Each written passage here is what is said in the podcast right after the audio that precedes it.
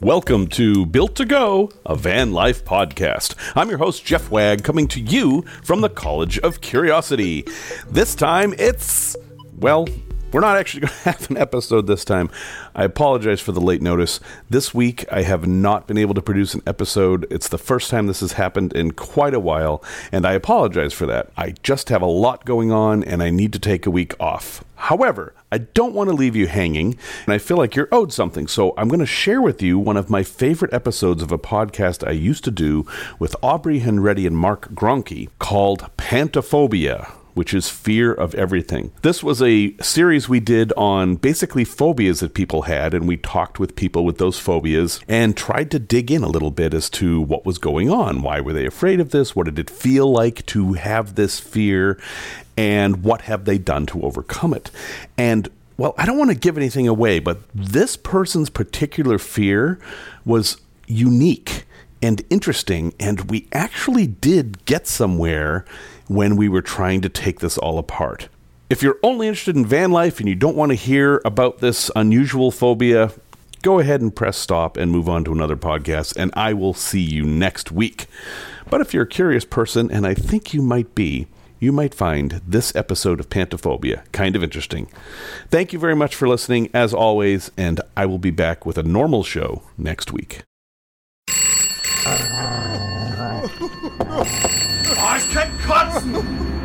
That's what it's called, pantophobia. Not fear of pants, though, if that's what you're thinking. It's fear of everything. And then our cat would just cry and looking at a corner. Oh my gosh, it actually happened to somebody.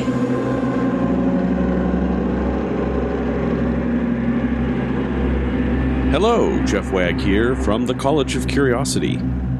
Sometimes the things we're afraid of seem so irrational and so unlikely to happen that it's a wonder you could develop a fear of them at all.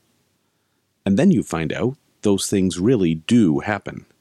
Co host Aubrey Henretti takes us through the story. I think that you have one of the greatest fears of any person I've ever met. Everyone has like a unique and interesting fear. There's a lot of good ones, but I feel like your fear is it makes people ask a lot of questions. Mm-hmm. we certainly did the first time you told us about it. So if you would like, please introduce yourself and tell us what you're afraid of. Okay. Oh, my name is Averill, and I am afraid of stepping on a fish. Well, actually, I'm afraid of a fish jumping out of a tank or the water or wherever it lives, landing on the floor, and me stepping on it, to be more okay. specific. Has this actually happened to anybody that you know in human history? I think it's happened to my sister in law, which I haven't talked to her about that in a long time, but yeah. So, walk us through the genesis of this fear, because this is a very specific sequence of events.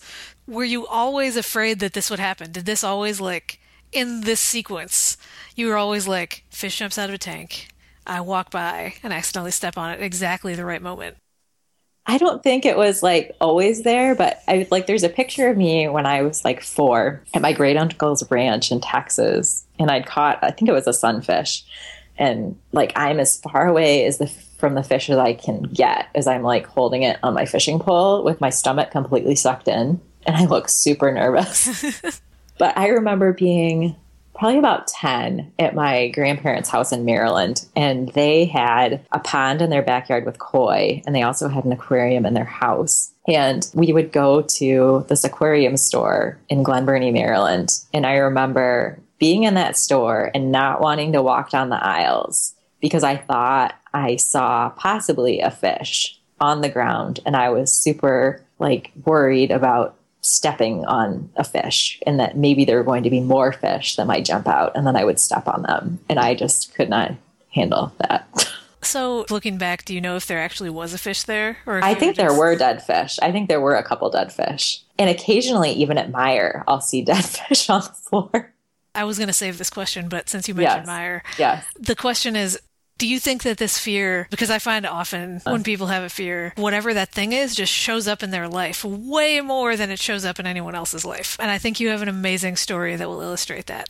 Well, I remember being at Meijer in college and going down the aisle. I was just shopping. I think it was in the cereal aisle, and I walked all the way to the end, and then the fish tanks were at the end, and I like stop dead, and then I had to turn around and I went the other way because I didn't want to walk by the fish tanks. I have this memory of you explaining it as like the Meijer by your house had been rearranged so Yes. that the fit you couldn't get into the store without walking past them. Yeah, it was, and it's still that way at one location where it's it's like they're in one of the main center aisleways, and it's at the end. It's like all these foodstuffs and everything, and then down one of the center aisles, when you get to the end of it, it's all the fish tanks, and then a whole bunch of aisles back up onto the fish tanks. I remember the first time it was like, oh my gosh, this is horrible.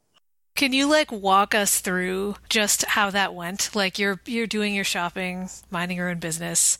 I just remember it was, I didn't think anything of it. And then I like stopped dead and I think I sucked in my breath where it was like, and then I turned the cart around. I like totally went out of my way to try and get around the fish tanks because I was just, I can't deal with this right now. Did you think how could they do this? Why would you put fish tanks here? I think I did a little bit. I think I was just surprised that they were there. And it's just peculiar in terms of like, I don't really like fish tanks. And then there they are. Although now what's funny is that my kids really like the fish tanks. So I take them by the fish tanks. so at least I've gotten it over to that extent. I'm willing to take my children by the fish tanks. But um, when I do it, I always look at the floor because I don't want to step on any fish. And I always try and stay as far away as I can, like in the aisle. Have you ever done anything really ridiculous to avoid fish tanks or an aquarium at somebody's house? It used to be that way in Meijer, where I would do a huge wide berth around the fish tanks because I was, I don't want to go anywhere near this.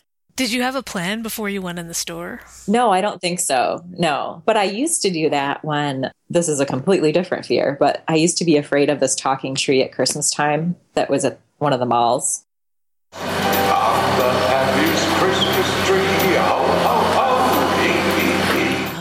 And as soon as we would get into the mall, and it was when I was like three or four years old, I would start asking my parents, Is Tilly the talking tree here? Is Tilly the talking tree here?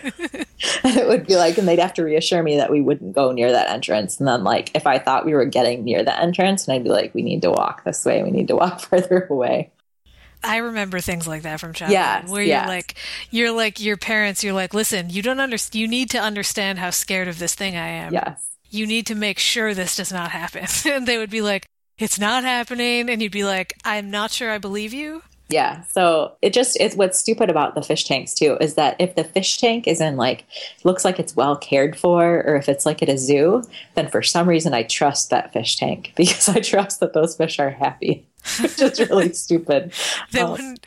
They would not like. they aren't going to jump you. out, yes, Yeah, because they're happy because they have a nice home. I want to get to the bottom of this. When you are worried about stepping on a fish, what is it about that experience that makes you afraid? I think it's the idea of what it would feel like to step on a fish. I have a feeling that that has to do with a lot of it. And I think that fish as a whole just kind of gross me out. They've got those big bulgy eyes and the scales. And I remember when I was probably probably about 11 or 12 and we were at Disney World. They used to have this restaurant in the oceans area at Epcot and we were eating right by this giant aquarium. And this it was a grouper fish kept coming up to the window and puking up another fish that it had eaten Ah. and then it would re-eat the fish. And then it would puke it up again and then re-eat the fish. And that's definitely an image that has stuck with me. So i think it's a combination of i don't like to step on gross things. And the idea that it's like a dead thing with eyeballs also really grosses me out and the idea that I would step on something that I'm not planning on stepping on, where it's like you get surprised because something jumped out from somewhere and then you step on it. Maybe you pay way more attention than I do to what's in front of your feet, but I can think of times where I'm walking and I accidentally step on a rock that I didn't realize was there, and your foot kind of goes over it in that awkward way. Yeah, I think I'm more worried about squishy things. Like I'm always really careful about not stepping on worms when it rains, Oh, right. Even with shoes on. even with shoes on. Yeah. Do you think you would feel it through shoes? No, but I think it's just the idea that. You would know. Mm-hmm.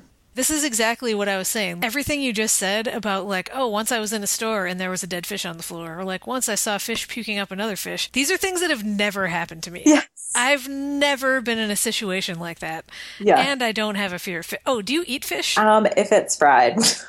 I like it when it's fried, but that's about it. So it doesn't resemble a fish at all. Yes, yeah. Would you rather be afraid of something else? Do you think if you could swap this fear for like a more conventional fear, do you think you would do it? I don't know because I really don't like bats now. I like bats outside of my house, but within the past three years, we had, well, I was in our attic, which is a walk up attic, and I was bringing down lawn furniture and it disturbed a bat that happened to be living in our attic. Oh, so I was like in our attic with slanted ceilings that are like between six and 10 feet tall, depending on the slope of the roof, with a bat flying around my head. Oh, And then earlier this fall, we had a bat actually get into the first floor of our house, and that was also really unpleasant. So I guess that's an added fear, but I love all the bonus fears. in some ways, it's completely logical because who wants a bat in their house? Not me.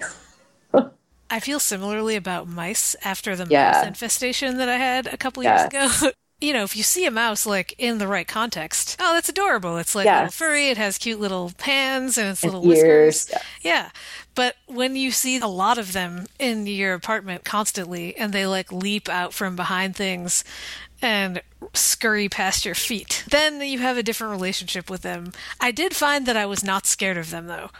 I found them gross and I was I was angry at them, but I wasn't I didn't have that fear response. I think I definitely had the fear response of the bat, and part of it is because they swoop.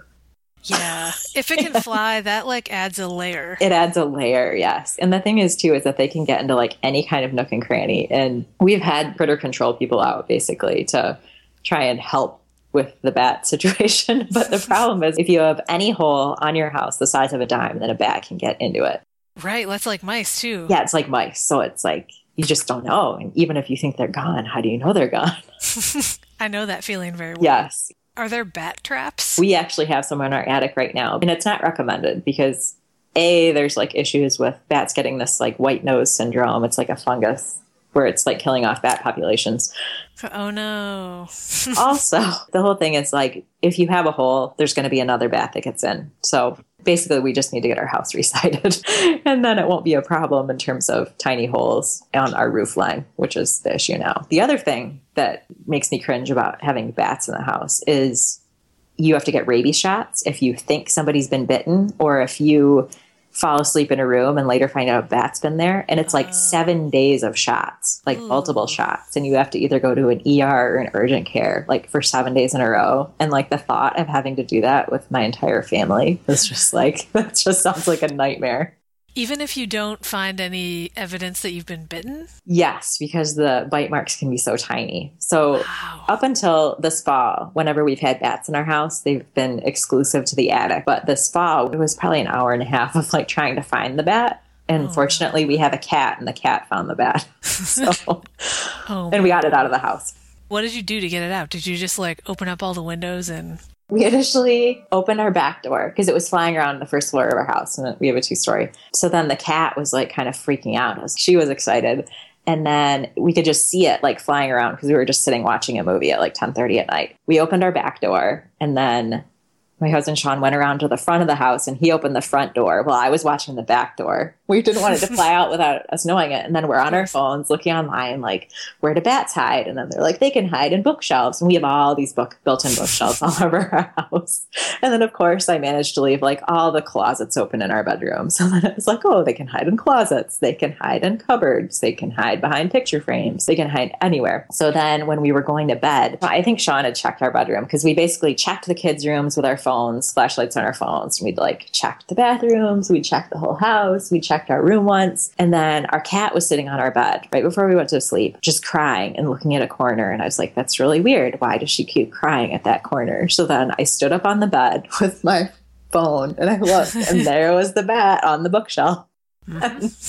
so then we tried to transfer it into a Tupperware container. It did not work. So the bat's like flying around our bedroom now. And I was a total chicken. So I ran into the hallway because I'd left the door open. So I ran into the hallway, slammed the door behind me. It was just Sean and our cat in the bedroom with his bat swooping up and down. And the cat tagged it a couple times. Like she hid it into the laundry basket and she was like on the bed jumping, trying to get it. Finally, after a couple minutes of this, I finally remembered that we have a door to the outside in our bedroom that Of we could just open and the bat would fly out. So then I finally yelled to Sean. I was like, open the door. We have a door in our bedroom. So he finally opened the door and the cat chased it outside. So Wow. So you didn't have to take the family in for rabies we didn't have to take the family in for shots because we managed to get it out of the house before anyone was sleeping. But I did have to get the cat updated on her rabies shot. I thought I should probably do that after her heroic bravery. You got on this tangent because I asked if you would rather trade your fear of stepping on fish for some other fear. And I don't know that I necessarily would, just because I think all fears in some way make you cringe, no matter what it is. And it's kind of like it's one thing or another. I don't think it really matters.